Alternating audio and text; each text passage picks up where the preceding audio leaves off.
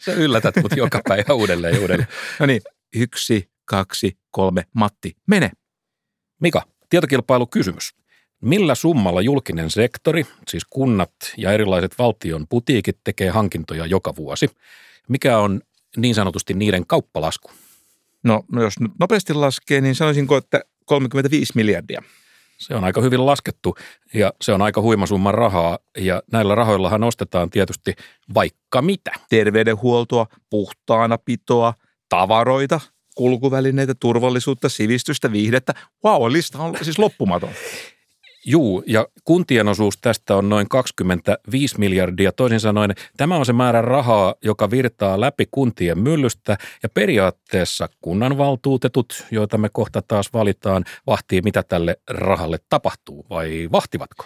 No, yleinen elämänkokemus kyllä kertoo, että kun käytetään toisten rahoja, niin tarkkaavaisuus saattaa pettää herkemmin kuin silloin, kun käytetään omia rahoja. Mm. Verorahojen käyttö on esimerkki tästä. Ja tämän takia tarvitaan vahtikoiria, kuten nyt esimerkiksi vaikka valtiotalouden tarkastusvirasto tai muita sellaisia. Niin, kyllä tarvitaan, jos vaan suutari malttaisi pysyä lestissään. Jos tämä hankintaraha käytetään fiksusti, tai fiksummin kuin tällä hetkellä, niin siinähän olisi kansantaloudelle ihan valtava mahdollisuus ja vastaavasti, jos se käytetään tyhmästi, niin me ollaan entistä enemmän suossa. Jos me kuvitellaan, että näitä julkisia hankintoja tehostettaisiin vaikka sanotaan 10 prosenttia, mikä ei ole nyt ihan mahdoton määrä. No on se kova, mutta ei se ehkä mitenkään täysin mahdoton. Niin, siis 10 prosenttia, niin se tarkoittaa sitä, että vuosittain valtion kassaan tulisi kolme ja puoli miljardia lisää. Matti osaa laskea. Ja, ja sillähän nyt saa vaikka mitä, että sillä saisi kolmessa vuodessa maksettua suurin piirtein uusien torjuntahävittäjien kauppahinnan tai tai sitten me saataisiin supistettua merkittävästi Suomen kuuluisaa, tai panostetaan koulutukseen. Kuuluisaa kestävyysvajetta ja panostaa koulutukseen. Tätä, tuot... Mutta, mutta onko tämä, niin onko tämä realismia tällainen 10 prosenttia? No tuottavuustutkimukset kertoo, että tuollainen 10 prosentin tehostamistulos ei tosiaan ole mikään ihan täysin tavaton. Ainakaan se ei ole yksittäisten yritysten tai organisaatioiden tasolla. Voi olla kyllä hieman epärealistista, että kokonainen sektori tehostuisi välittömästi noin paljon. Hmm. Mutta osakin tuosta heti ja loput myöhemmin, niin olisihan se iso juttu. Tänään siis me lähdetään kuntien kanssa ostoksille ja katsotaan, että millä tätä kauppalaskua saataisiin pienemmäksi. Hyvät kuulijat, tämä on AM kahden miehen valvontakamera. Tai itse asiassa käänteinen valvontakamera.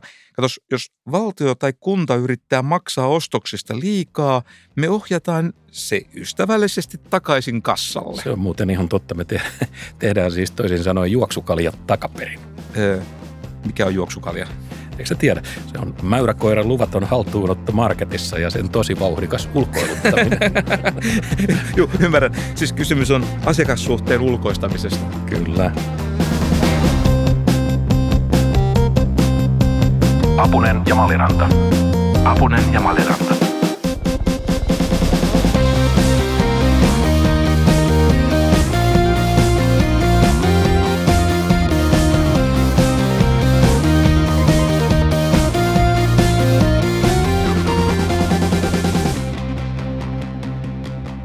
Mutta ensin vähän numeromagiaa. Mika, sä olet ekonomisti ja ekonomistithan on tunnetusti pappeja, joiden uskonto on matematiikka. Mm-hmm. Ja tässä taloustieteen kirkossa, niin ootko fundamentalisti vai reformisti? Öö, mä olen reformisti, marginalisti, kompromissisesti.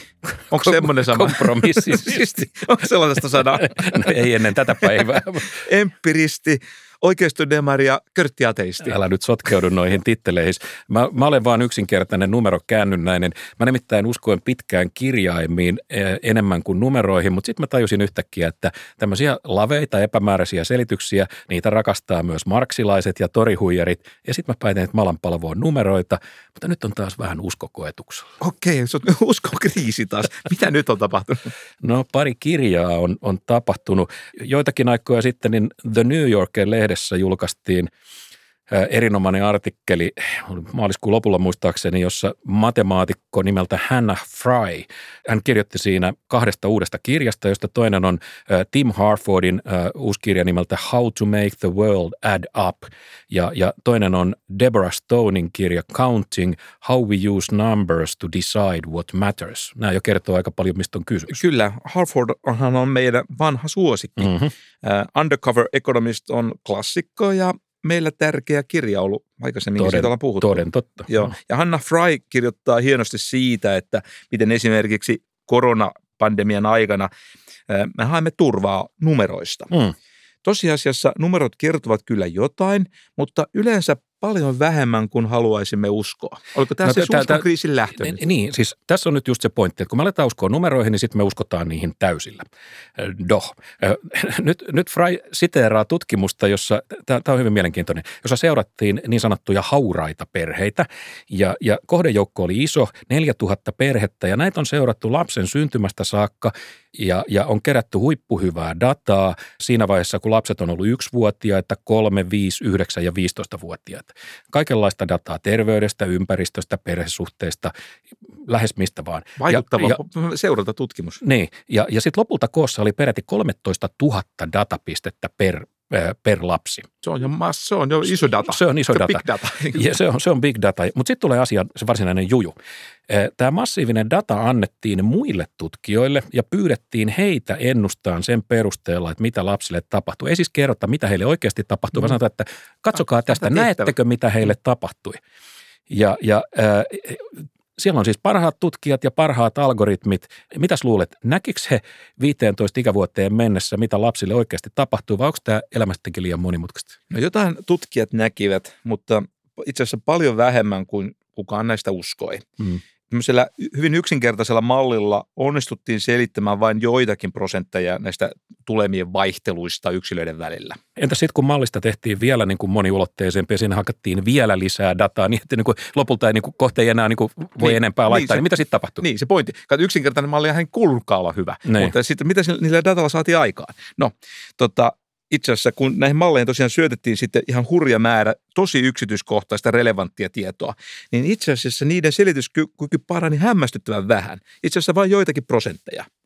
Ja parhaimmillaankin tämä algoritmi pystyi selittämään vain reilut parikymmentä prosenttia oppilaiden välisestä arvosanojen vaihtelusta. Joten? Joten näyttää nyt siltä, että sattuma näyttää selittävän niin kuin meidän kohtaloita itse asiassa paljon enemmän kuin me haluaisimme uskoa. Okei. No nyt me siis me on vaadittu tarkempaa dataa, mekin on vaadittu enemmän ekonomisteja, ja molempia on saatu. Ja, ja, ja, ja nyt te tuutte sitten sanomaan, että tota, tällaiset mallit, joita te olette rakennelleet, niin ne selittää paremmin toisia malleja kuin elävää elämää. Ja että meidän täytyy vaan niin hyväksyä tämä, tämä asia. Meidän täytyy hyväksyä, että sattuma ää, kuljettaa. Eikö tämä nyt ole mikä sun tieteelle vähän kiusallista? No itse asiassa ennustaminen ei ole kuin yksi osa tiedettä. Itse asiassa täytyy muistaa, että vaikka joku tekijä – Otetaan nyt esimerkiksi vaikka varhaiskasvatuspanostus.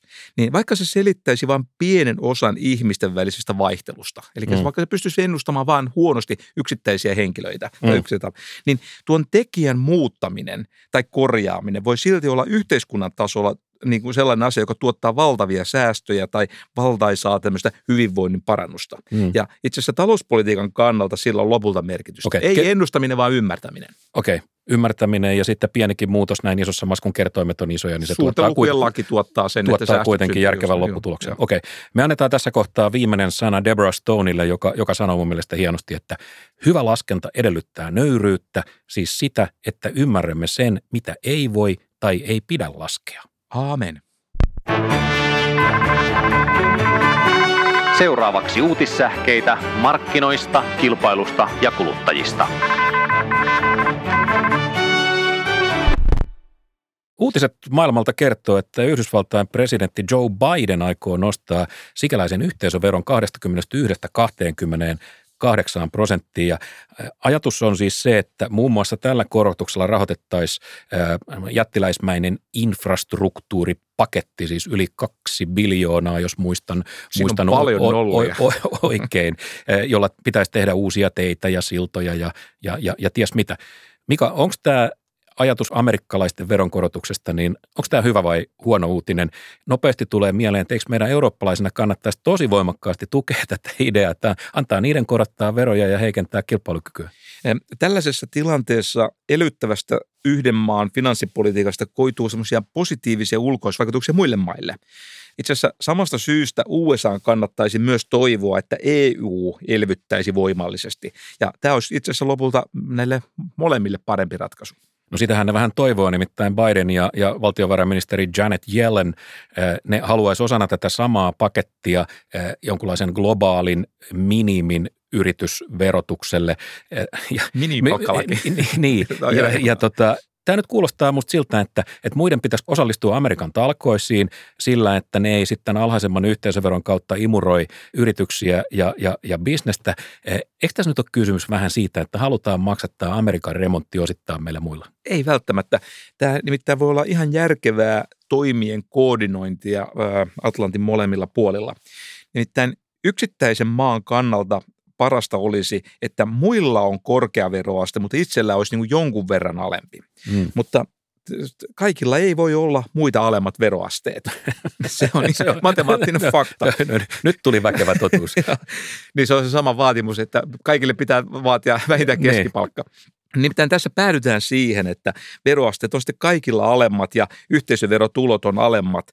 Ja itse asiassa sen seurauksena esimerkiksi ansiotuloverotus on sitten korkeampi. Okei, okay. mä arvasin, että sä rakastaisit tätä ajatusta tuntuvista yritysverotuksen korotuksista. Ei, mutta siis pääoman verotuksen korottamista palkkatulojen verotuksen keventämiseksi. Se on se ohjelma. Okei. Okay jokainen, joka on käynyt Amerikassa, tietysti näkee, että siellä todella nämä raiteet ja tiet ja lentokentät, niin ne, ne on paikotellen aika kamalassa kunnossa. Ja, Kyllä. ja vastaavat vehkeet Kiinassa sitten kiiltää. Mutta että mulla on Riippuu nyt, ehkä vähän alueesta. No, kyllä joo. Mm. Uh, mutta että mulla on nyt kyllä sellainen tunne, että, että tämmöiseen pakettiin, näin isoon pakettiin, niin sinne menee kyllä aika paljon muutakin kuin siltoja ja, ja, ja asfalttia. Ja toisin sanoen, että nyt niin kuin survotaan kaikki mahdollinen sellaiseen laatikkoon, jossa lukee päällä infrahanke, on yhtä kuin hyvä hanke. Tämä saattaa selittää sen, että miksi kaikki amerikkalaiset yritykset eivät niin kuin näytä vastustavan tätä veronkorotusajatusta tällä kertaa. Ne yksinkertaisesti arvioi, että reilusta kahdesta biljoonasta irtoaa niin paljon heille etua, että, että se kannattaa ja ehkä ne ajattelee, että otetaan rahaa sisään ja loivennetaan sitten veroja sitten, kun – niin, jos niin käy, että republikaanit taas ovat vallassa. Niin kuin sitten, sitten kun taas vastuulliset ihmiset ovat palanneet valtaan. Okay. Matin toiveunet täyttyy. Eh, joo. Erityisesti mua kyllä huvitti, kun, kun tota uutisissa kerrottiin, että, että digijätti Amazonin omistaja Jeff Bezos sanoi, että hän kyllä kannattaa tota Bidenin veronkorotuksia.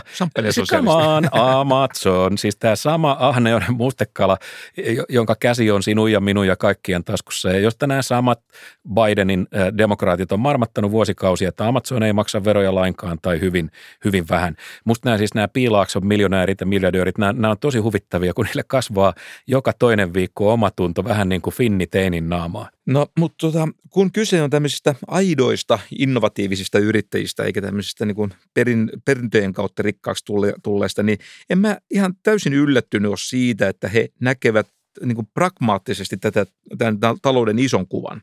Eli että heillä on myös niin, kuin, niin sanottua makrotaloudellista lukutaitoa. Äh, opportunistista pelleporukkaa, sanon minä.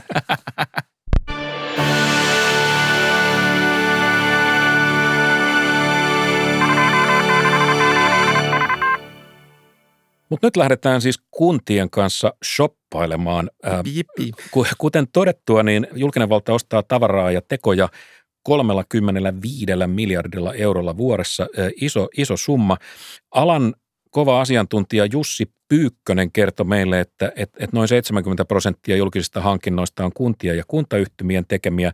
Toisin sanoen kuntien kauppalasku on vuodessa noin 25 miljardia euroa. Nämä on siis summina aika helppo muistaa. 35 Mutta karkeita arvioita. Karkeita arvioita, kun joo, suurin joo. piirtein saadaan käsitys aiheesta. Mittakaava tulee, sen ne nuo luvut kertoo. Et taitaa olla, että luonnostaan tämä summa ei mitenkään pienene, koska pulskasti voiva ihminen ei ole koskaan tyytyväinen, vaan kaipaa aina uusia hyvinvointipalveluja.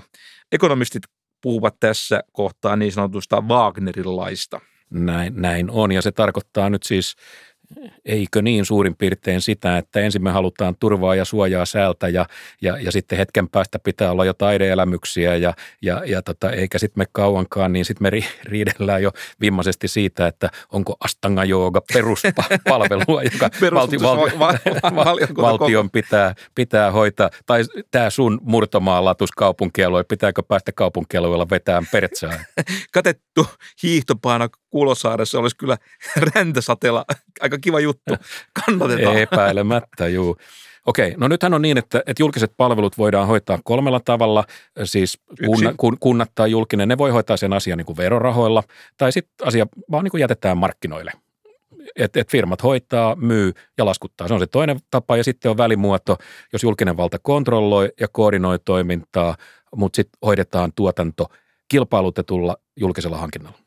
Noilla kaikilla toiminnan muodolla on aikansa ja paikkansa ja riippuu itse asiassa tilanteesta, että mikä kulloinkin on järkevin. Hmm. Usein ekonomisteilla on hyviä välineitä sen arvioimiseen, että mikä on siinä tilanteessa taloudellisesti järkevää. No, mutta se ei riitä. Sitten tarvitaan juristeja lausumaan, että mikä on juridisesti mahdollista. Ja sitten tarvitaan journalisteja, Esimerkiksi Hei, Mar- meitäkin tarvitaan. Joo, esimerkiksi Marko Junkkari tai politiikan tutkijoita kertomaan, että mikä on sitten poliittisesti mahdollista. Okei. No tämä on nyt varmaan se kohta, jossa meidän on, on, on taas kilautettava kaverille. Ja tällä kertaa meidän kaveri on taloustieteilijä, professori Janne Tukiainen, ja, ja hän on tutkinut julkisia hankintoja. Janne muuten veti äskettäin hankintoja koskevaa tämmöisen kansainvälistä tutkimushanketta. KKV oli toteuttamassa tutkimuksen kuulutta semmoista koeasetelmallista kyselyä julkisten hankintojen tekijöille. Soitimme tukiaiselle ja kysyimme, että mitkä ovat julkisten hankintojen kipupisteet, ja näin hän vastasi. Niin kyllähän meillä niin kuin ensisijainen ongelma Suomessa on, on tämä niin kuin patologinen kilpailuvähyys, vähyys, mikä me ollaan näytetty, että puolet hankinnoista on 0, 1 tai 2 tarjoajaa ja kun puhutaan kilpailuttamisesta, niin ei tämä nyt kilpailuttamista tietenkään varsinaisesti ole. Että toive toiveissa olisi saada semmoisesta niin kuin ainakin nyt neljästä kuuteen tarjoajaa, jotta, jotta rupeisi niin kuin näkymään toivotulla tavalla ainakin hinnassa meidän tutkimusten mukaan ja oletettavasti myös laadussa se kilpailun tuoma paine. On yritystoimintaa ja on tavallaan hankinnoista kiinnostuneita yrityksiä ihan riittävästi kaikkialla. Et mehän nähdään vaikkapa meidän aineistosta tämmöisiä niin kuin rekisteröintejä näihin hankintailmoituksiin, ja niitä on, on, on niin kuin huomattavasti enemmän kuin sitten niitä varsinaisia tarjouksia. Et kyllä se iso pullonkaula on niin kuin niissä, että miksi yritykset, mitkä ovat alalla ja voisivat periaatteessa tarjota, eivät kuitenkaan niin halua, halua tehdä liiallinen monimutkaisuus, mikä näihin hankintaprosesseihin liittyy, ja ottaa huomioon se monimutkaisuus, sen aiheuttamat kustannukset, voittamisen epävarmuus et, et, ja ehkä niin kuin, että miten koetaanko julkinen sektori miten hyvänä sopimuskumppanina esimerkiksi, niin aiheuttaa sitä, että yrity, monet yritykset mieluummin operoi yksityisellä sektorilla kuin näissä julkisissa hankinnoissa, jos saavat valita. Tukiainen sanoi meille, että, että Suomessa on oltu näissä hankintahommissa vähän niin kuin hallinnollis, juridis, insinöörimäisiä ja, ja tarkoittaa siis sitä, että et, et hankintapuolella niin meillä on ollut vähän vähemmän fokusta niin kuin taloudessa tai kilpailuulottuvuudessa. Ja virkamies on ensisijaisesti kiinnostunut siitä, että tämä homma menee niin sanotusti by the book, menee mm. niin kuin todella mm. pikkutarkasti sääntöjen mukaan. Ja, ja sitten hän on vähän vähemmän kiinnostunut siitä, että kuinka monta euroa tässä prosessissa niin veronmaksaja oikeasti säästi. Ja, ja tämä niin vähän särähti kyllä mun korvaan. Särähti munkin korvaan. Näyttäisi siltä, että hankintaviranomainen säikähtää, jos hankinnan hinta näyttäisi olevan korkeampi kuin se, mitä budjetointiin mutta paljon matalampi hinta ei huolestuta samalla lailla tai, mm. tai siihen ei niin kiinnitä huomiota. Toisin sanoen, jos budjetti on miljoona euroa, niin 1,2 miljoonan loppusumma herättää virkamiehen, mutta 0,8 miljoonan summa ei. Vaikka itse asiassa veronmaksajalle nämä molemmat 200 000 euroa olisi ihan yhtä arvokkaita, yhtä tärkeitä rahasummia. Mutta Olisiko todella näin? Voiko tämä, mikä tätä niin kuin selittää? No, to, kyse voi olla ainakin osin median luomasta aarhasta, eli syytän journalisteja. tuota, Helppo tie ulos. Se uutisoi herkästi hyvinkin pieniä muodollisia virheitä. Toisaalta tämmöisellä ennakkoluulottomalla, innovatiivisella toiminnalla saavutettavat mahdollisesti tosi merkittävätkin säästöt, niin ne saattaa jäädä kokonaan tämän uutiskynnyksen alle. Ja innovaatiossa on aina riski, että jos virkamies ottaa riski, niin se voi niin kuin, eikö niin, tulla syliin myöhemmin, että miksi tehdä sitä, mm. jos, jos, jos, jos niin kuin ei vastaavasti ole sit selkeää palkintoa. Palataan ja näihin, Iltalehdestä saa sitten lukea. Niin, ja niin. sitten toisessa tapauksessa lukee Iltalehdestä, mutta palataan näihin palkintoihin kohta. Mutta sitten tota, yksi ongelmahan on, on sitten se, että että kun me kilpailutetaan, niin sitten me halutaan olla niin, niin paavillisia, että me hoidetaan siinä sitten ei ainoastaan kustannus- ja laatuongelmaa, vaan me tungetaan tähän samaan pakettiin sitten vähän niin kuin muitakin pulmia. Kuunnellaan vähän tukiaista. Missä tällä hetkellä on, on niin kuin tosi hienoa, että meillä on Suomessa uusi hankintastrategia, mikä pyrkii nostamaan niin keskiöön tämmöisen niin kuin, äh, hankintojen strategisen suunnittelun ja niiden tavoitteiden niin kuin, jäsentämisen selkeästi ja, ja eri asioiden niin kuin, niin kuin hoitamisen kunnolla. Ja, ja siellä on monia eri tavoitteita, joista toki nämä kilpailu ja siihen liittyvä hinta ja laatu on, on yksi tavoite, mutta ehkä ne on niin kuin tällä hetkellä suhteettoman pienessä roolissa siinä, että, että, että sitten hankintojen avulla halutaan koko maailma pelastaa. että siellä on sitten hirveän vahvaa painoa ja tavoitteita tämmöiset niin kuin hankintaviranomaiset haluavat tehdä hyvää, mikä on toki hienoa ja, ja todella ymmärrettävää. Maailmassa on ihan sairasti todella vakavia ongelmia, joita me halutaan ratkoa. Mutta jos mä otan vaikkapa nyt esimerkiksi tänne, että on, on, on suuri pyrkimys vaikkapa työllistää vaikeasti työllistettäviä hankintojen kanssa, hankintojen avulla, niin, niin onhan se tietysti on ilmiselvää, että kilpailu vähenee aika paljon, jos jokaiselta tarjolta vaaditaan se, että tulee työllistää yksi henkilö, joka ei, ei niin kuin muuten työllistyisi.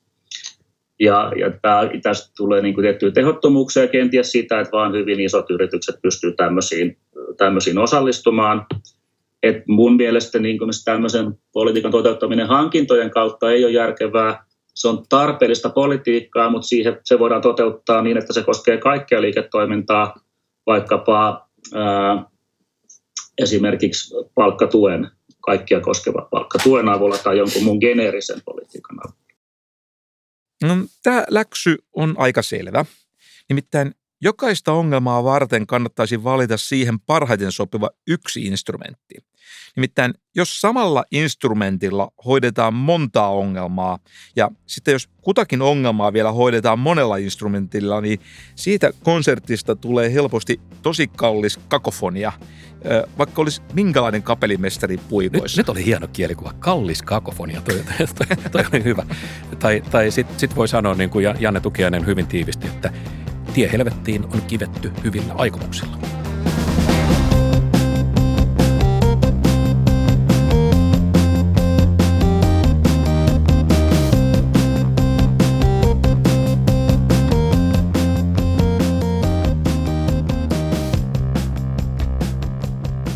Katsotaan sitten vähän, miten nämä hankinnat onnistuu, missä on niin sanotusti klappia ja voidaanko me jollain konsteilla kannustaa virkamiestä vähän, vähän parempiin hankintoihin? Kannusteistahan me ollaan puhuttu usein ennenkin ja on sanottu, että ne on tärkeitä – mutta kiusallisen usein ne epäonnistuu. Niin, nythän esimerkiksi joku selkäydinporvari saattaisi san- sanoa, että... Ajapuutteen vuoksi, että nimi mainitsematta. saattaisi sanoa, että, että kun me vaan mitataan huolella ja kannustetaan kunnolla, niin, niin johan lähti tuottavuus nousuun ja kaikki ongelmat ratkee, mutta että sinä tietysti sanoisit tähän kohtaan heti, että heti kun aletaan mitata ja kannustaa, niin ihmiset keksii kyllä keinot ja konstit ja hetken kuluttua on, on tota hyvät mittarit vinksalla. Matti, tunnet se piston sydämessä. tää, tää, tää, tää on mä sanoin, että mulla on vähän numerokriisi nyt. Että... Joo, no mä vähän nyt pyörittelen puukkua selässä. Tämä kiusallinen inhimillinen piirre tunnetaan taloustieteessä nimellä Goodhartin laki. Toi Ison-Britannian pääministeri Tony Blair hän joutui aikanaan yhdessä TV-keskustelussa aika, aika niin kuin hienolla tavalla yllätetyksi, kun sikäläisen terveydenhuoltojärjestelmän NHSn toiminta oli arvosteltu hitaaksi ja, ja siellä oli vähän niin kuin meillä, että lääkäri joutui jonottamaan viikko tolkulla. No sitten asioille päätettiin tehdä jotain, toimintaa haluttiin tehostaa ja lääkäreille luvattiin kannuste, ilmeisesti rahaa, mm. jos potilas pääsee hoitoon alle 48 tuntia ajanvarauksesta. No nyt alkaa selvästi tuoksua Goodhartilta. Niin, no, no niinpä alkaa ja kävi, kävi tietysti niin, että hoitoon pääsi ihan yhtä hitaasti en, kuin ennenkin, mutta että aikoja sai varata vasta aikaisintaan 48 tuntia Hypät... ennen lääkärikäyntiä. Toisin sanoen ensin määrättiin käynti ja sitten niin kuin ajanvaraus. Niin kuin... Eli hypättiin ojasta allikkoon. Joo, joo. Neuvostoliitossa tämä kehitettiin ihan taiteeksi. Kun kangastuotantoa mitattiin pituudella, niin tämä kudottu kangas oli kuin sideharsoa, kapeaa ja tämmöistä loputtoman pitkää. Mutta sitten kun siirryttiinkin mittaamaan tätä puuvillan tuotantoa vaikka painolla, niin poimijat uittivat näitä paaleja vedessä ja niin edelleen onneksi meillä oli tämä Neuvostoliitto, niin me nähtiin niin kuin kerralla kaikki se, että niin kuin mihin kaikkeen vilunkiin ihminen todella, todella niin kuin kykenee. Jos ottaa okay. taloudelliset kannusteet päällä. Kyllä, kyllä. Mm. Okei, okay. mutta takaisin kuntiin. Jos siis kunnissa bonukset määritellään esimerkiksi kilpailun määrän mukaan, niin, niin varmaan sitten kilpailua tulee, mutta onko se hyvää kilpailua, laadukasta kilpailusta voi käydä niin, niin kuin Janne Tukianen sanoi hauskasti, että sitten niin kuin Serkun firma saattaa tehdä tarjouksen eikä ihan, ihan niin kuin vakavissaan. Mutta tota, takaisin virkamiehiä ja kannusteisiin? No tässä tutkimuksessa näkyy, että hankinnan tekijöiden uranäkymät tai muut tämmöiset taloudelliset kannustimet, niin ne ei ollut kovinkaan keskeisessä roolissa julkisia hankintoja tehtäessä.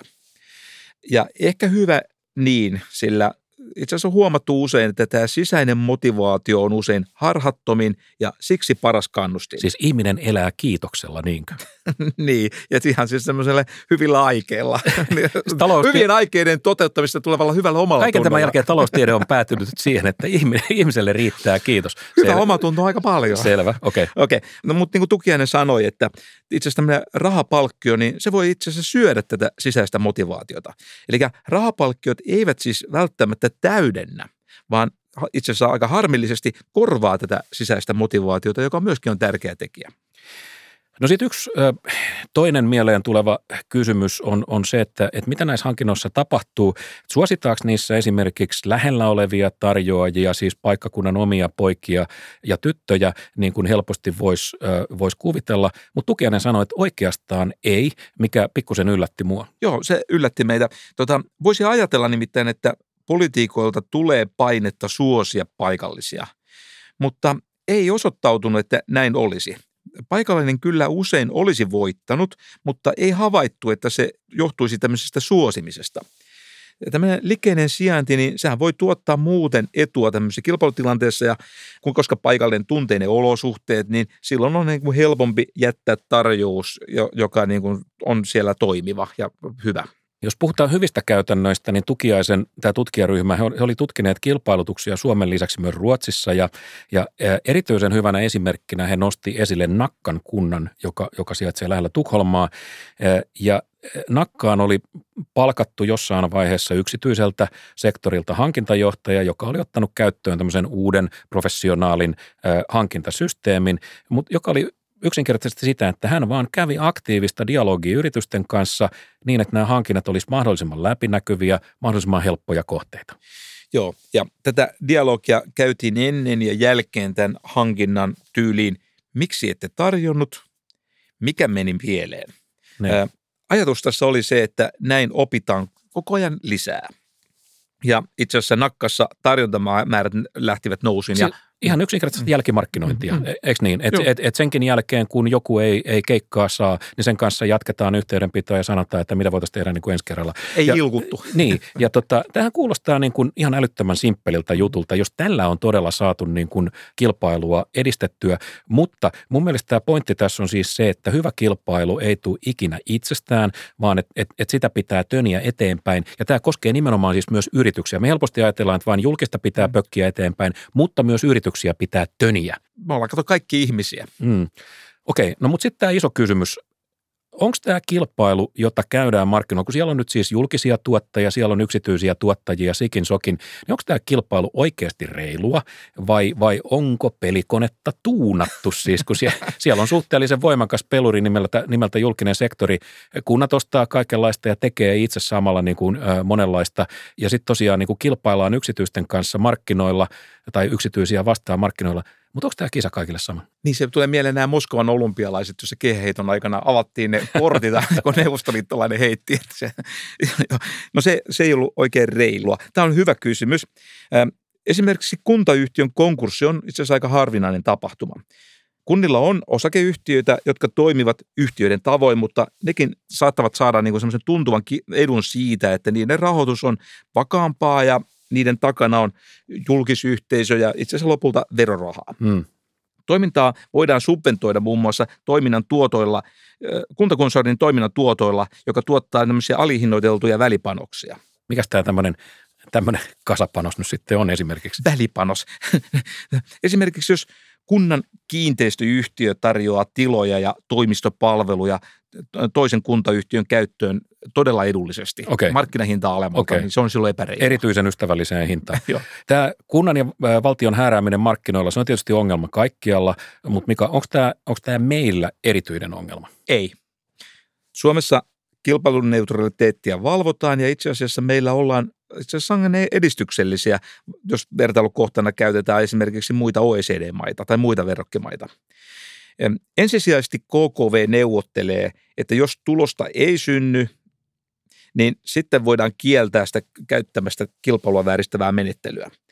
KKV voi asettaa velvoitteita, jotka sitten itse asiassa tasaa näitä punnuksia ja, ja tässä voidaan käyttää niin kuin välineenä vaikka uhkasakkoa. Okei. Hyvin valvotaan, mutta että mikä on tämän valvonnan tulos? OECDn suositusten mukaan julkisen sektorin elinkeinotoiminta, niin se tulisi aina mahdollisuuksien mukaan yhtiöittää tai eriyttää julkisyhteisön lakisääteisestä ja muusta hallinnollisesta toiminnasta. Kovin suotavaa kyllä. Joo. No, selvityksen perusteella Suomi on itse asiassa näissä vertailuissa mukana olleista maista itse asiassa ainoa, jonka lainsäädäntöön on kirjattu tämmöinen erillinen kirjanpidon eriyttämisvelvollisuus. Okay. Se on ainakin ihan selkeä tulos. Toisaalta on harmi, että etenkin kuntion harjoittamasta elinkeinotoiminnasta löytyy vain vähän tämmöistä vertailukelpoista tietoa. Mitäs tämä nyt sitten tarkoittaa? Siis onko kunnat jotenkin lakaisseet asioita maton alle ja, ja, ja eikö teidän kilpailujamppoja homma olisi nimenomaan siis kaivaa kaikki tämä sieltä esiin? No kyllähän tässä lapiot kuitenkin koko ajan heiluu ja itse asiassa täytyy aina muistaa, että kun jonkun toiminnan vaikutusta arvioidaan, niin vertailukohdaksi pitää aina ottaa se tilanne, jossa tätä toimintaa ei olisi ollenkaan, eli mm. tätä valvontaa. Nimittäin välillä tuntuu, että tahtotila kunnallisen tuotantotoiminnan laajenemiseen on sangen vahvaa lajia. Ja itse asiassa se on niin vahvaa laji, että kyllä tässä kaikenlaisia pidikkeitä tarvitaan. No niinpä toden totta tarvitaan.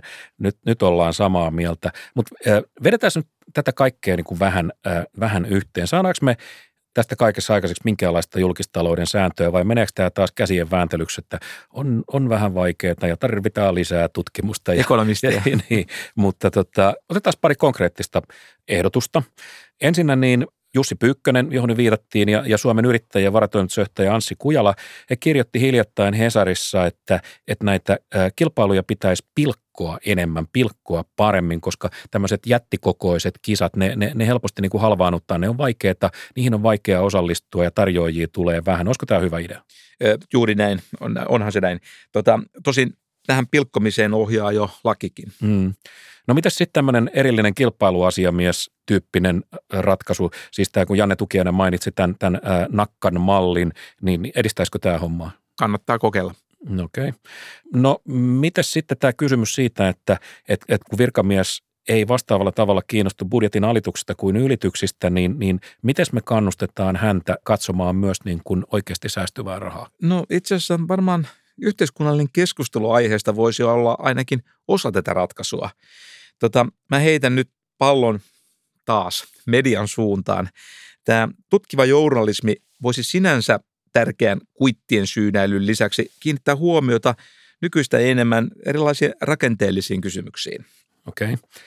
No sitten Janne Tukiainen ehdottaa, että, että kilpailua edistäneitä, siinä hyvin pärjänneitä kuntia, niin, niin niitä voitaisiin tunnistaa esimerkiksi sillä, että seurataan kunnan muuttovoittoa ja, ja sitten ehkä jopa jollain lailla niin kuin kannustaa tähän. Tässä metodissa voi olla sinänsä niin kuin monia pulmia, ei, ei mennä siihen, että mitä tämä muuttovoiton seuraaminen, niin mit, mitä ongelmia siinä on, mutta että olisiko tämä niin kuin laajasti ajatuksena hyvä? Tuottaisiko tämä myös niin kuin oikeita lopputuloksia? Kuulostaa ainakin lupaavalta. Okei. Okay. No entäs sitten, jos tota, toimittaisi niin, että, että kunta ei asetakaan, tai kysytään näin, miksi kunta ei aseta ongelmaa markkinoiden ratkaistavaksi? Kysymys voi olla palvelutuotannosta tai jostain konkreettisemmasta, niin minkä takia ei anneta sitä – yritysten, fiksujen ihmisten eteen sanotaan, että tuottakaa tähän ratkaisu. Ei siis sillä tavalla, että kilpailutetaan Sossun uusi rakennus ja sitten siinä on niin kuin, tarjouspyynnössä on määritelty jo oven, ovenkahvan mallikin valmiiksi, että ole siinä nyt sitten innovatiivinen, vaan että annettaisiin nimenomaan ratkaistavaksi pulma, eikä mm. niin, että ratkaistaan asia ensin kunnan työnä ja sitten otettaisiin virkamiehen ratkaisu ja työnnetä sitä niin kuin no, no toi kuulostaa tietysti fiksulta, mutta mä jäin miettimään vaan sitä, että, että tuollaisen kilpailutuksen toteuttaminen tälleen juridisesti hyväksyttävällä tavalla voi olla itse asiassa aika vaativa tehtävä. Tarkoittaako toi, että ei kiinnosta? Kyllä kiinnostaa, mutta se voi olla juridisesti aika vaikeaa. Okei. Okay. No sitten me ei olla puhuttu vielä, sitten sit on monia muita asioita, joihin tietysti pitäisi saada parannus. Me ei olla puhuttu esimerkiksi sillä, miten kuntataloutta laastaroidaan ylettömillä valtion osuuksilla. Ja kysyppä minulta, mitä mieltä olen, niin minä sanon, että tolkku joku tolkku näihin pitää saada. Ja, ja tota, tai, Mä otin vastaukset joskus ennakoitavia. Niin, tai sitten sit, sit tota toinen kysymys on tämä, että miten kuntayhtiöitä näiden kuntakonsernien sisällä suositaan sisäisillä lainoilla ja kaikki, kaikki tällaiset, mutta nämä on ehkä tulevien jaksojen aiheita. Mutta mikä nyt vedetään yhteen, meillä oli iso joukko fantastisia ideoita. Paljonko näistä nyt kaikkinensa kertyi säästöä?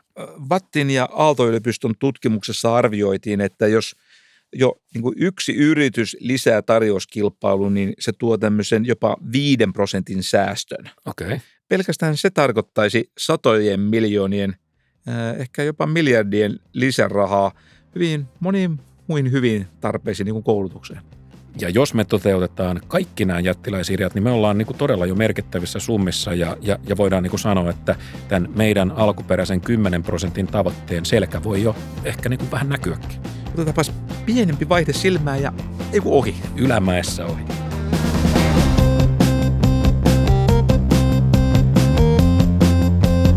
Apunen ja Maliranta.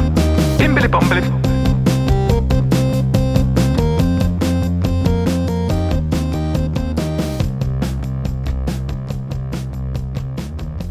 No sitten vielä yksi ulottuvuus tähän julkiseen rahan käyttöön ja se, se liittyy tuleviin kuntavaaleihin ja se on nyt huippuajankohtainen ja myös huippumielenkiintoinen. Siis peruskysymys kuuluu, että onko näissä vaaleissa yhdellä äänellä mitään väliä? Mä vastaan heti itse, niin ei tarvitse kenenkään jännittää. Todellakin on. Mutta pysykää kuulolla. Aloitetaan kuulla selityskin. Nimittäin Janne Tukianen ja hänen kollegansa Ari Hyytinen, Jaakko Meriläinen, Tuukka Saarimaa ja Otto Toivanen julkaisi muutama vuosi sitten tutkimuksen nimeltä Public Employees as Politicians, Evidence from Close Elections. Se oli hyvin vaikuttava paperi. Oli todella vaikuttava ja sai paikan muuten hyvin noteeratussa alan lehdessä American Political Science Review. Tämä tutkimuskysymyshän on erinomainen. Tutkijat kysyivät siis, että mitä tapahtuu kunnan rahankäytölle, kun valtuustoon valitaan lisää julkisen sektorin työntekijöitä, joilla sivumenen sanoen on muuten nyt jo selvä yliedustus valtuustoissa. Niin on ihan selkeä joo. Joko kunnan hommissa on helpompaa osallistua päätöksentekoon tai sitten julkisen sektorin työntekijöiksi on valikoitunut sellaisia ihmisiä, joilla on niin kuin valmiiksi motivaatiota tämmöisiin yhteisiin asioihin. Okei, siinä on kyyninen näkemys ja, ja optimistinen näkemys, mutta tätä perusasiaa, tätä perustutkimuskysymystä niin selviteltiin tavalla, joka on mun mielestä niin kuin ihailtavan simppeli. Voisi sanoa, että melkein niin kuin nerokas. No itse asiassa nerokas. Niin, koska mä en niin kuin tiennyt tätä, että mihin tämä perustuu. Että meillä tapahtuu kuntavaaleissa tosi paljon tasapelejä. Tarkoittaa siis sitä, että, että viimeisen valittavan valtuutetun kohdalla niin, niin kaksi ehdokasta saa saman äänimäärän, jonka jälkeen, jos näin käy, kun näin käy, seuraa arvonta. Niin, tulee joku koeasetelma siinä. Niin, siinä on valmis koeasetelma. Ja, ja mä, mä luulin, että näitä olisi vaan niin kuin muutamia, mutta ei. Siis vuosina 1996-2012 näitä tasapelejä tuli yli 1350 kappaletta, mikä se on, on iso, paljon. Joo, se on riittävä määrä havaintoja jo. Ma, mainio joukko. Mikä, Ja sen lisäksi oli vielä sellaisia tapauksia, että oli aika lähellä sitä tasa. Kyllä, kyllä. Että oli niin kuin tavallaan Yhden- sattuma, yhden- yhden että äänen oli, päässä. oli niin, kuin niin ja näin, että kumpi olisi sattunut Kyllä. tulemaan. Joo, no se selittyy sillä, tämä, tämä itse asiassa sangen valtaisa lukumäärä näitä tasapelejä, että näitä viimeisiä paikkoja ratkotaan aika pienillä äänimäärillä, kun, koska kuntia on paljon ja samoin puolueita. Kyllä, kyllä. Pienissä kunnissa näin tapahtuu aika usein. No nyt paljastetaan se tulos, jonka voi tietysti melkein jo arvata. No, mä en tiedä, ehkä olisi arvannut. Löydys oli se, että yksi kuntatyöntekijä lisää valtuustoon, niin se kasvatti menoja yhdellä prosentilla. Yksi valtuutettu, yksi prosentti. Se on aika täräyttävä lukema jo. Kyllä, näin voi sanoa. Ja itse asiassa vielä tarkemmin ottaen kävi niin, että, että jos se arpa sattui suosimaan tämmöistä sotealan kuntatyöntekijää, seuraavalla kaudella juuri sotemenot kasvoivat. Niin, ja muilla sama juttu. Samoilla muilla aloilla kävi ihan sama juttu, että sote ei ollut silleen poikkeus, mutta se oli esimerkki vaan. Eli aina näin kävi, että oman sektorin menot tahtoivat turvata. No, mutta nyt tietysti se niin kuin mieltä polttava kysymys, että miten tämä efekti, siis tämän yhden valtuutetun vaikutus, miten se voi olla näin suuri? No tätä me ihmeteltiin ja Janne selitti, että vaikutus tulee pääasiassa kunnan suurimmasta puolueesta. Kuntatyöntekijä pystyy nimittäin siellä vaikuttamaan puolueen sisällä ja suurimmalla puolueella on yleensä enemmän valtaa. Itse asiassa aika looginen selitys Niin, niin, niin, niin. siitä mekanismista. Ja tietysti kuntatyöntekijöillä, kun hän, hän on siellä niin kuin tota, asioiden äärellä, niin hänellä on, on julkisen sektorin työntekijällä on siis niin sanottu informaatioetu suhteessa kaikkiin muihin valtuutettuihin ja, ja tämän edun voimin hän pystyy johdattelemaan päätöksentekoa tiettyyn suuntaan, on valta. kääntämään muita asian taakse. Hän tietää aikaisemmin, hän, mm. hän aloittaa vaikuttamisen aikaisemmin. Tämä on ihan luonnollinen juttu. Joo, koska tieto on valtaa. Tätä ei pidä tulkita niin, että kyse olisi itsekkyydestä, aika välttämättä. Et, että ajetaan itselle tai omalle joukolle palkankorotuksia tai, tai sitten pidetään huolta siitä, että työpaikat säilyy. Siinä saattaa olla kyse siitä, että koetaan yleisemmin, että juuri minun alalle tarvitaan lisää rahaa. Ja tämä on ihan ymmärrettävä näkemys. Tähän kaikkeen sisältyy myös hyvä uutinen, eikö totta? Et, Kyllä. Et se, se, mitä me on tässä juuri sanottu, niin, niin eikö tämä todista, että demokratia toimii? Yhdelläkin äänellä voi olla Niin, merkitystä. niin. Sillä, sillä, on, niin kuin ensinnäkin silloin todella merkitystä, että kuka valtuustossa istuu. Se, se ei ole ihan Mm. sama, että kuka sinne tulee. Ja, ja, ja niin kuin sanoit, niin, niin yhdellä äänellä on todella, todella merkitystä. Tämä tietysti vaatimattomana vihjeenä kaikille kuulee, että kuntavaaleissa todella kannattaisi äänestää. Mutta sitten vielä yksi paradoksi, joka on mua vaivannut. Politiikkahan kiinnostaa ihmisiä sinänsä kohtuu hyvin, näin sanoo Evan vuosittainen arvo- ja asennetutkimus, mutta selvästi vähiten mielenkiintoa tunnetaan kuntavaaleihin, vaikka, vaikka siellä päätetään juuri niistä asioista, jotka on, on lähinnä jokaista äänestäjää, minua, sinua. Niin, jos se yksi ääni tosiaan rat, Jo- jos on niin, ratkaisee. niin. Ja, ja eduskuntavaalit on selvästi kiinnostavampia ja kaikkein suosituimpia on tietysti niin kuin presidentinvaalit. mikä on todennäköisyys, että sinun äänisi ratkaisee, kuka tuli presidentiksi. Niin. Se on aika lähellä nollaa. Kyllä, kyllä, kyllä. Mutta että siis tämä äänestysprosentti kuntavaaleissa, joka on niin kuin alhainen, niin mitä, pitäisikö meidän olla siitä huolissaan? Janne oli sitä mieltä, että äänestysprosentista voi sinänsä olla huolissaan, mutta sitä ei pidä keinotekoisesti turvuttaa erilaisilla keinoilla ja konsteilla. Hän niin kuin esimerkiksi äänestysbusseilla tai nettiäänestyksillä tai mitä näitä nyt kaikkea on tullutkaan näitä ajatuksia vastaan. Nimittäin jos näin toimitaan, niin tämä äänestäminen, te- jos tämä tehdään tällä tavalla helpoksi, niin se ei, tota, ei välttämättä saada tämmöisiä harkittuja ääniä, vaan tästä syntyy eräänlainen tämmöinen satunnaislukugeneraattori, joka arpoo niitä äänestystuloksia. Niin. Ja näin Janne tämän kiteytti. tärkeämpää kuin se, mikä on se kokonaisäänestysprosentti, o- olisi se, että se olisi niin kuin hyvin tasapuolista se, ketkä äänestävät. Eli, eli se, että niin kuin tietyt demografiat äänestävät selvästi enemmän kuin muut, on, on se niin kuin ongelman, ongelman juuri. Et mun mielestä ne, se, niin kuin, se äänestämisen helpoksi tekeminen ei ole niinkään se lääke, vaan, vaan enemmän niin kuin lisää, lisää tämmöisiä niin kuin vaali, koneen kaltaisia innovaatioita. Eli tätä niin kuin informaation tuottamista, kiinnostumista politiikkaan, jolla me saataisiin niin kuin lisää ääniä, mitkä olisivat myös harkittuja ja jollain tavalla tämmöisten niin kuin, tämän niin kuin informaation tuottamisen suuntaaminen erityisesti vähemmän äänestäviin, äänestäviin niin kuin ryhmiin. Tämä on minusta hyvä havainto, tämä on tärkeä havainto. Yksi selitys tälle asialle on tietysti se, että, että kuntapolitiikka nyt ei vaan yksinkertaisesti ole identiteettipolitiikkaa, joka on nykyisin, niin kuin tuntuu, että on niin kuin kaiken politiikan keskiössä. Että kuntapolitiikassa niin on vaikea ilmaista omaa identiteettiä, niin kuin arvoja tai olemusta tai viite, viiteryhmää. Ja sitten näissä valtiollisissa vaaleissa ja presidentinvaalin kaltaisessa henkilövaalissa se on sitten selvästi niin kuin helpompaa. Kuntavaaleissa aktiivisuuden vaihtelu on muuten suurta ja vaihtelu tapahtuu nimenomaan suhteessa tämän kunnan väkilukuun. Aivan loogisesti, pienissä kunnissa tämä äänestysprosentti on korkea. Ja selitys on se, että ehkä siellä on sisäistetty paremmin se asia, että valtuutetulla on niin kuin vaikutusvaltaa. Yleensä äänestäjät tuntee tämän ehdokkaan paremmin ja tapaa niitä esimerkiksi vaikka kaupan kassalla. Mm, mm. Joo, ja sitten on havaittu, että kun tehdään kuntaliitoksia, että siis meillä on kaksi pientä kuntaa, jossa aktiivisuus on kohtuullisen hyvällä tasolla, niin kuin kuvataan, ja, ja sitten tehdään tällainen kuntaliitos, syntyy isompi kunta, niin pam, äänestysaktiivisuus laskee. Mutta jos ajattelet tätä, Mika, niin eikö tämä olisi ihan selkeä niin kuin pointti kaupunginosavaltuustojen puolesta? Siis jos me ajatellaan Helsinkiä, joka on puolen miljo, yli puolen miljoonan asukkaan yksikkö tai Tampere yli 200 000 asukasta, niin nämä on niin kuin kuntapolitiikan näkökulmasta, nämä on, nämä on liian isoja. Kyllä. Mutta Hervanta tai Tesoma tai mitä niitä onkaan, niin ne, ne alkaisi olla jo ehkä sitten semmoisia vähän niin kuin kiinnostavampia yksiköitä. Hervannan kunnallisvaalit. Niin, jos esimerkiksi Kulosaaren puiston penkit eivät olisi istuttavassa kunnossa. Niin... Mitä sä olet paheksunut viime aikoina voimakkaasti? Joo, mä lähetin tuohtuneena sulle Taas oli tus, tussilla töhritty sun penkki. niin, niin, mutta siis tällaisessa tilanteessa niin Helsingin kunnallisvaaleissa äänestäminen ei niin kuin ole kovin tehokas ratkaisu hoitaa tätä mun ongelmaa, että penkit ovat likaset. Mutta jos Kulosaari itsenäistyisi, eli palattaisiin ennen vuoden 1946 vallinneisiin rajoihin, niin sitten näissä kunnallisvaaleissakin voitaisiin luontevasti käydä keskustelua tällaisistakin asioista. Malirannan suosikkipenkki putsattaisi viimeinkin. Tiesitkö muuten, että, että Sveitsissä on muistaakseni 2222 kuntaa ja, ja, en. ja tai, tai, tai, siis joku tällainen ihan, Niin. ihan niin kuin äly, älytön määrä, mikä tarkoittaa sitä, että, että nämä pienimmät kunnat on tosi tosi pieniä. Yhden henkilön äänestystä. No ei nyt ihan, mutta, että, mutta, mutta siellä ei juuri kuntaliitoksesta puhuta. Siellä annetaan kuntien häärätä pikkuasioita, siis itsensä kokoisia asioita ja ihmisten mielestä tämä järjestelmä toimii. Tämän keskustelun hyväksi lopuksi mä ehdotan Sveitsin mallia, joka tuottaisi meille juustoa, käkikelloja ja lähidemokratiaa. Kukkuu!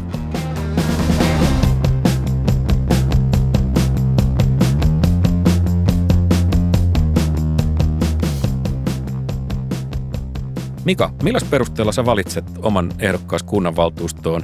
Onko sillä väliä, jos on julkisella töissä ja äänestätkö heti, jos on ekonomisti? No, taloustieteellinen ymmärrys on kyllä välttämätön, mutta ei riittävä ehto tämmöiselle myönteiselle äänestyspäätökselle, niin eikä myöskään kyllä haittaisi, jos asuisi tuossa jossakin aika lähellä.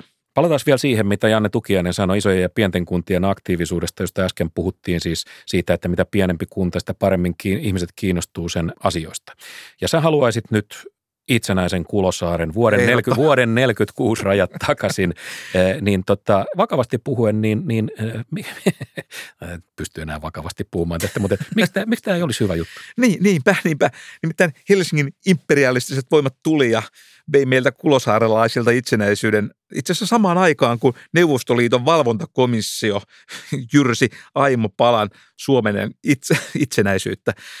Ne oli synkkiä aikoja sekä Kulosaarelle että Suomelle. Siinä meni vakava keskustelu.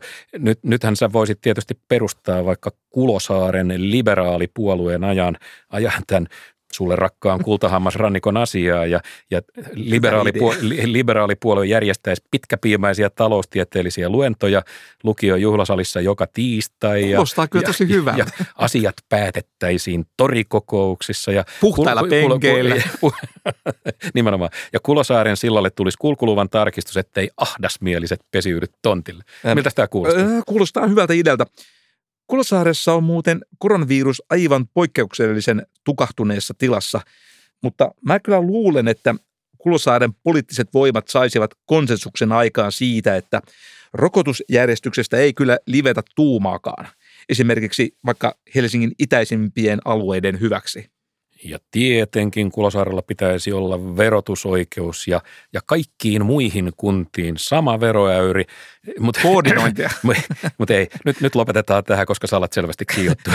Mut mä sanon vaan, että tämä ei välttämättä jää tähän. Hyvä. Hyvät kuulijat, tämä oli tämänkertainen AM keskikokoisen ihmisen äänen kannattaja. Heippa ja todella tavataan monta allekirjoitusta sitä muuten tarvittiinkaan, jos haluaa perustaa uuden puolueen, niin kuin esimerkiksi vaikka Kulosaaren liberaalipuolueen. Olisikohan se ollut 5000 ja sit sun täytyy tietysti keksiä sille puolueelle joku naseva lyhe. Ah, hirveästi kaikkea hommaa. Kaikkea se demokratia teettääkin.